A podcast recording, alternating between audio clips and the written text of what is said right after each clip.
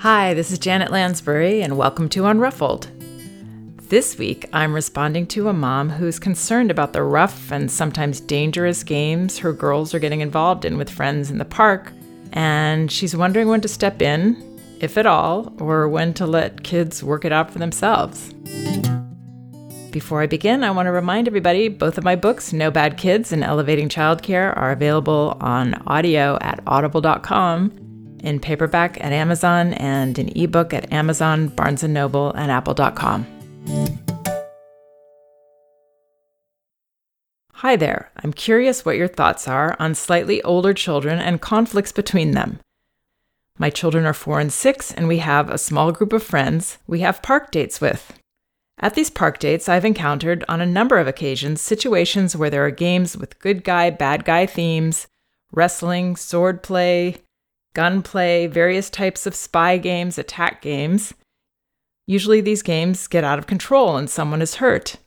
The parents in the group are varied in their attitudes about this, but we all want to let the children be children. We don't want to hover and interfere, etc., etc. But at the same time, I feel it is our responsibility to lead and direct towards safety and respect at all times. I have two girls and they fight at home. I typically let them work things out, unless there's physical violence or some kind of a serious unfair advantage.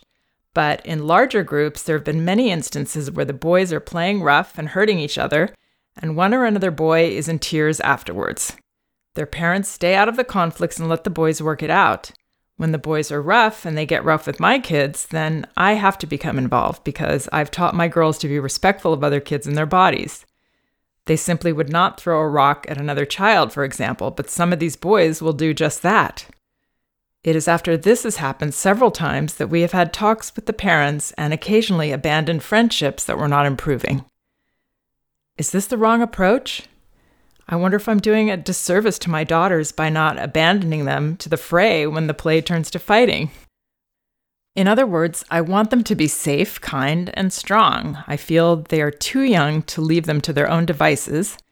And if I had a son, I do not think I would leave my son to battle his way through either. Would you care to weigh in and share your thoughts? I would appreciate it very much, and perhaps you have an article to share. Thanks.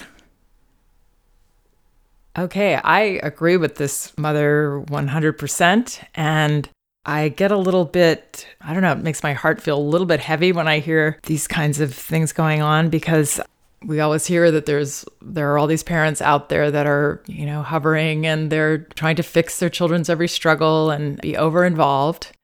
And yet, I feel sometimes that there's encouragement for the pendulum to swing all the way to the other extreme parents are encouraged to just look away and let their children do whatever and not have any uh, boundaries around them or, or be involved at all.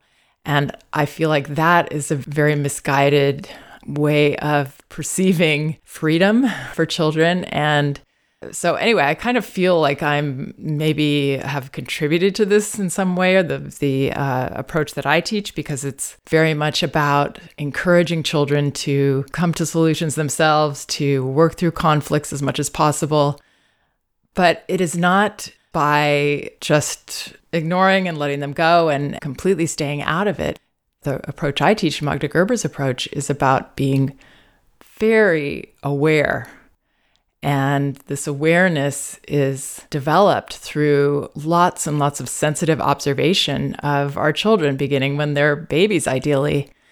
Watching them play, really understanding the motivations for what they do, and really trying to see through their through their eyes. And this is like a constant process of learning, uh, observing. I mean, I've been observing young children for 20 something years now and I'm still learning so much. I mean, it's it's really endless.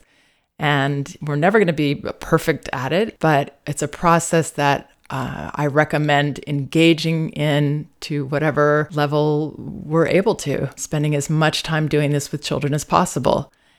And what it does is it shows us the difference between exuberant roughhousing that's healthy and that line that children can cross where they or some children actually come into play with this if they if they have things going on in their life that have created stress in them or you know anger in them they'll they'll actually come into play with this. Or they can be playing sort of in a more healthy manner and it just sort of escalates into them losing control. You know where play isn't really it's not even really fun anymore. It's it's this impulse that's purely emotional and they're kind of lost in themselves and they're just out of control and that's when children do get hurt and it's not healthy for either child that's involved to allow things to go to that place. You know, when this mother says something about throwing rocks, that's a little bit surprising that children would get to that point where they're throwing rocks. I mean, that's kind of an extreme um, being lost in oneself and one's behavior. You know, a one year old knows that we don't want them to throw things at us. So that means that children have gone into this place of totally unconscious behavior and they need there to be adults that are, you know, not staring at them every second, but aware that there's, you know, a point where that child is not benefiting from the, you know, therapeutic value of the rough and tumble play. Uh, so, one of the ways that we can see this is by noticing that that child has sort of lost their ability to read the other children they're playing with. So, if we see that there's a child being very rough and we can see that the other child is actually not feeling welcoming of that wrestling or welcoming of that physical behavior, then we have to step in, I believe, you know, not running in there like it's an emergency, but stepping in to say, hmm, it doesn't look like so and so wants that, so I'm going to stop you. Not with judgment, not with anger, or not with, you know, rescuing that other child, but just intervening, you know, letting children know that we're there and we're, we're going to keep them within the lines of safety and appropriateness in their play. Now, my husband weighed in on this with me because he grew up with four brothers and they did a lot of rough play and he was saying this is what boys do and it's fine and and I agree with that but for a number of reasons it does cross that line. Now some of the reasons are that there are big disruptions happening in the child's life. Maybe um, parents are separating or there's a big move or a shakeup or the parents are expecting another baby those kinds of things create that kind of stress or parents that do not uh, give leadership to the children they, the children don't feel they have any boundaries that can create a kind of rage and just a feeling of you know a lack of safety that sends children off into this kind of play. Another one would be parents that are very physically punitive or get angry easily and yell at children that can create children that have to release all those feelings as they play. Another reason would be, you know, roughhousing parents that, you know, really overpower them And this. I, I believe that roughhousing has to be when it's parent to child. It really has to be done with sensitivity so that it's not the parent overwhelming the child, that the child is an equal partner in the play. So the parent isn't completely dominating because that can cause a child to want to go out with other children and express that powerlessness, trying to regain power by, you know, even assaulting other children in a way with their feelings. So if we have friends that we know are going through these kinds of things, you know, parents that are friends of ours, and I, am not judging any of that. It all, you know, it, it happens. And these are all, it's all within the realms of loving, caring parents. But these are things to keep in mind if we know that families are going through that, or we know that a child has that tendency to go over the line in their play, that we are very aware. You know, you can see it in a child. You can see when they're when they're really lost in themselves. And being ready to stop things, stop things in the kindest, most loving way but let children know that we're there. We're gonna we're going to keep them safe. We're going to keep the, you know, quote, aggressor safe and the other child. Neither one of them want to go there and have someone get hurt. So we need to be there to help both children. When these kinds of things have happened in my classes, where a child is, you know, I can see that that child is just, you know, kind of playing a little too rough with things, you know, throwing objects that shouldn't be thrown. I mean, really, it's mostly just the balls in class that we want them to throw. And if they're throwing heavier objects or throwing things towards people or just running into kids a little too hard, you know, you can see it. And then I'm ready. I know that that child is going to keep probably cross the line. I can see that their play is not really uh, at all centered in them anymore, that it's kind of crossed the line into an uncomfortable place.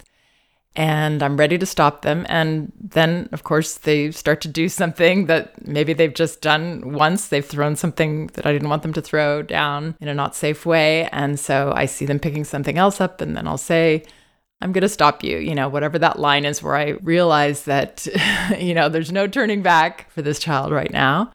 And sometimes I will take that child to their parent. You know, the parents, we usually have them sitting and observing. Maybe I'll even pick the child up and take the child to their parent. And it always happens that the child will completely melt down and express those feelings that are behind the behavior. And then it's even clearer, you know, that what was driving that behavior was not joy and fun and connecting with other children. It was these other emotions that needed to be shared. I would trust that. I would always stop children and I would feel very, very good about that. Um, it's not cramping their style, it's helping them, it's helping all of them, and it's ensuring they stay safe. So basically, I'm just saying, saying that I agree with this parent completely. And Yes, we've got all got to use our judgment and be aware of the children our children are playing with, knowing as much as we can about what's going on with them, spending some time observing those children, all of the children, so we we kind of see a little bit about what goes on and how they play and yeah, being ready to intervene. And that's not the same as hovering. All we're doing is being someone in there to protect and hold a line for children when they can't hold it themselves. So, absolutely protect, be sensible, and if you see something you're uncomfortable with, you know, you could say, I'm, I'm just not comfortable with this. I would be really honest, but again, not expressing annoyance or anger at any of the children because really that's not going to help anybody and you know they don't deserve it. They're doing what they know and they're they're doing their best in that moment. They always do. So i hope that helps and I really appreciate you asking me about my thoughts. Check out my other podcasts. And again, both of my books are available in audio at audible.com and paperback at Amazon and in ebook at Amazon, Barnes & Noble, and apple.com. We can do this.